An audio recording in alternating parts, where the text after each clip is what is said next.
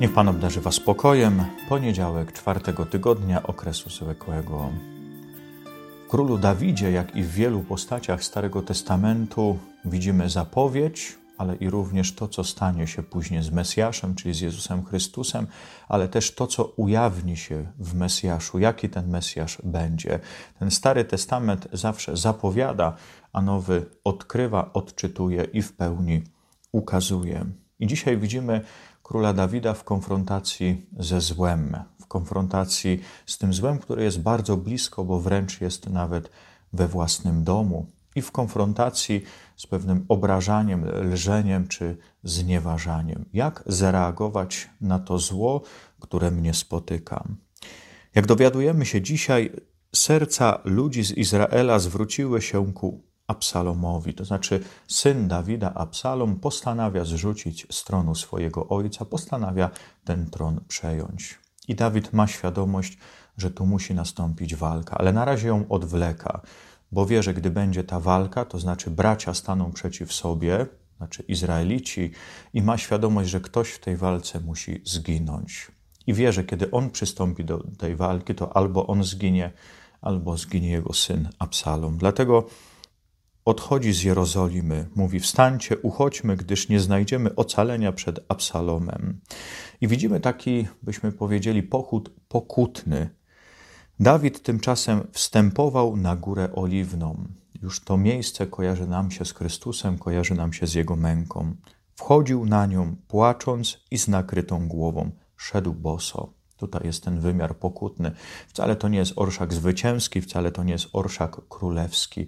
I gdyby jeszcze tego było mało, do tych rozterek moralnych, które ma Dawid, do tego złamanego serca, które ma Dawid, do tej świadomości nieuchronnej walki i klęski, która nastąpi, bo za każdym razem w tej walce ktoś przegra, dochodzi jeszcze ciekawa sytuacja. A oto wyszedł stamtąd pewien człowiek, był on z rodziny należącej do domu Saula, nazywał się Shimei, syn Gerui. Posuwając się naprzód, przeklinał i obrzucał kamieniami Dawida oraz wszystkie sługi króla. No właśnie, ciekawa sytuacja. Idzie król, idzie ze swoim wojskiem, idzie ze swoją świtą, i pojawia się jakiś jeden człowiek, to ma znaczenie, że to jest z rodziny Saula, bo ciągle ma pretensje właśnie, że Dawid przejął koronę i przejął królestwo po Saulu. I teraz ten sam jeden człowiek zaczyna obrażać króla. Woła do niego: Precz, precz, krwiożerco i niegodziwcze. Na ciebie Pan zrzucił odpowiedzialność za krew rodziny Saula, w którego miejsce zostałeś królem. Czyli ciągle wypomina mu to, ale jednocześnie pokazuje, że ta sytuacja, tak on ją odczytuje, jest konsekwencją tego, co zrobił Dawid.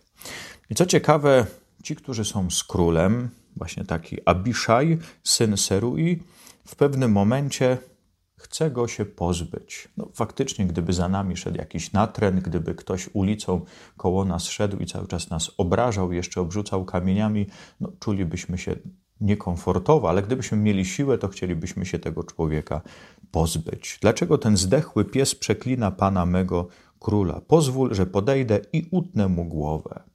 To jest jedna z możliwych propozycji, ale Dawid ją bardzo mocno stopuje. Ale ciekawa jest jego odpowiedź. Jeżeli on przeklina, to dlatego, że Pan mu powiedział: Przeklinaj Dawida. Któż w takim razie może mówić, czemu to robisz? Ciekawa ta sytuacja. Dawid zgadza się na to, byśmy powiedzieli, no zgadza się na to upokorzenie, ale już w Dawidzie widzimy to, co będzie później mówił Chrystus. Zło dobrem zwyciężaj. Bierze na siebie teraz te wszystkie obelgi, bierze te znieważania czy spotwarzanie, nie chce reagować złem na zło. Pozostawcie go w spokoju, niech przeklina, gdyż Pan mu na to pozwolił. Odczytuję to w takim trochę kluczu Bożym. Dzieje się tak, ja to przyjmę, ja to uniosę, czy ja to zniosę. Choć wiemy, że tych problemów czy trudności ma i mogłaby się w nim krew zagotować, i trochę ze względu na inną sytuację, na tą walkę z Absalomem, tutaj mógł dać upuść, upust swojej złości, ale jednocześnie tego nie robi. Zło dobrem zwyciężaj. I tutaj Dawid ukazuje już tą cechę, którą w pełni zobaczymy w naszym Panu Jezusie Chrystusie. Myślę sobie, że Dawid ma też świadomość tego zła, które zalękło się w jego domu, że to, że teraz Absalom na niego nastaje, może być jakąś konsekwencją również jego złego wychowania. Że ten Dawid w pewnym momencie może trochę o Panu zapomniał, może jakby zachwycił się tym swoim królowaniem i w jakiś sposób popełnił błędy wychowawcze, i teraz to wszystko do niego wraca i byśmy powiedzieli tak bardzo potocznie, mści się na nim. Możemy mieć świadomość tego, co działo się w domu Dawida. Wiemy, że Dawid miał wiele żon, miał też i wiele dzieci, które między sobą miały bardzo trudne relacje jako przyrodnie rodzeństwo. Taki chociażby jeden z synów Dawida, Ammon, w pewnym momencie podstępem zwabił do siebie swoją przyrodnią siostrę Tamar i ją skrzywdził, ją zgwałcił. Gdy Absalom się o tym dowiedział, zorganizował ucztę, niby zapraszając właśnie swoje rodzeństwo, swoich przyjaciół, i na tej uczcie zabija Amona.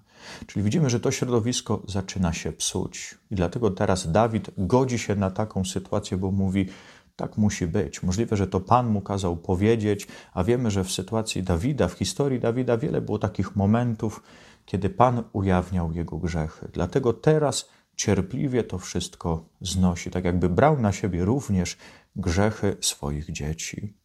W Ewangelii również widzimy Chrystusa konfrontującego się ze złem, ale to już jest zupełnie inna sytuacja. Chrystus wie, jak reagować i nie tylko biernie przyjmuje to zło, ale jest w stanie również to zło pokonać, ale zło, a nie człowieka.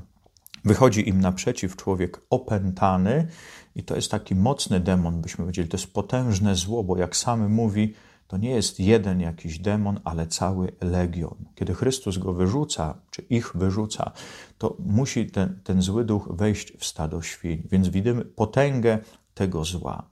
Ale Chrystus nie jest tutaj już bezbronny, nie jest tym, który tylko będzie słuchał jakichś inwektyw, ale jest w stanie walczyć. Walczyć ze złem, pamiętając o tym, żeby uzdrowić w tym wypadku, czy uratować człowieka. I co ciekawe, co dzieje się później? Ten uzdrowiony, opętany, no, chce zostać przy Jezusie. Rzecz oczywista. To jest ten, który go uwolnił, to jest ten, który go uzdrowił, to jest ten, który dał mu nowe życie i chce iść z Chrystusem, chce dołączyć do tej świty Chrystusa. Ale Chrystus mu mówi: Wracaj do domu, do swoich i opowiedz im wszystko, co Pan ci uczynił i jak ulitował się nad Tobą. Właśnie to jest to świadectwo i to jest ta misja. Jeśli doświadczyliśmy dobra ze strony Jezusa, jeśli doświadczyliśmy uwolnienia, potęgi Chrystusa, wracamy do domu, żeby dać świadectwo. Z jednej strony to słowne świadectwo, co mi Chrystus uczynił, ale jeszcze ważniejsze świadectwo postępowania, że od teraz ja mogę wprowadzać naukę Chrystusową Zło dobrem zwyciężaj, bo zauważyłem tego, który nie zniszczył całego człowieka wraz z demonem, ale uniósł to zło, był w stanie właściwie konfrontować się z tym złem, przyjmować je na siebie. W pełni zobaczymy to w Jezusie Chrystusie w czasie męki. Ale ten człowiek ma iść i dawać świadectwo słowne i jednocześnie świadectwo swoim życiem. No dzisiaj też jesteśmy zaproszeni. Jeśli doświadczymy Pana Boga w czasie modlitwy, w czasie Eucharystii, czy może sakramentu pokuty, wrócić do swojego domu. No, chciałoby się zostać tam, gdzie jest tak dobrze, gdzie jest tak cicho w kościele, gdzie jest tak bezpiecznie i przyjemnie, jak Piotr na górze przemienienia. Dobrze nam tu być. Ale Chrystus mówi: wracaj do domu, do swoich i opowiedz im wszystko słowem, ale jednocześnie i czynem, mając świadomość zła, które jest wokół, ale jeszcze większą świadomość, że dzięki Chrystusowi to zło możemy dobrem pokonać. Pan z Wami Niech Was błogosławi Bóg Wszechmogący, Ojciec i Syn i Duch Święty. Amen.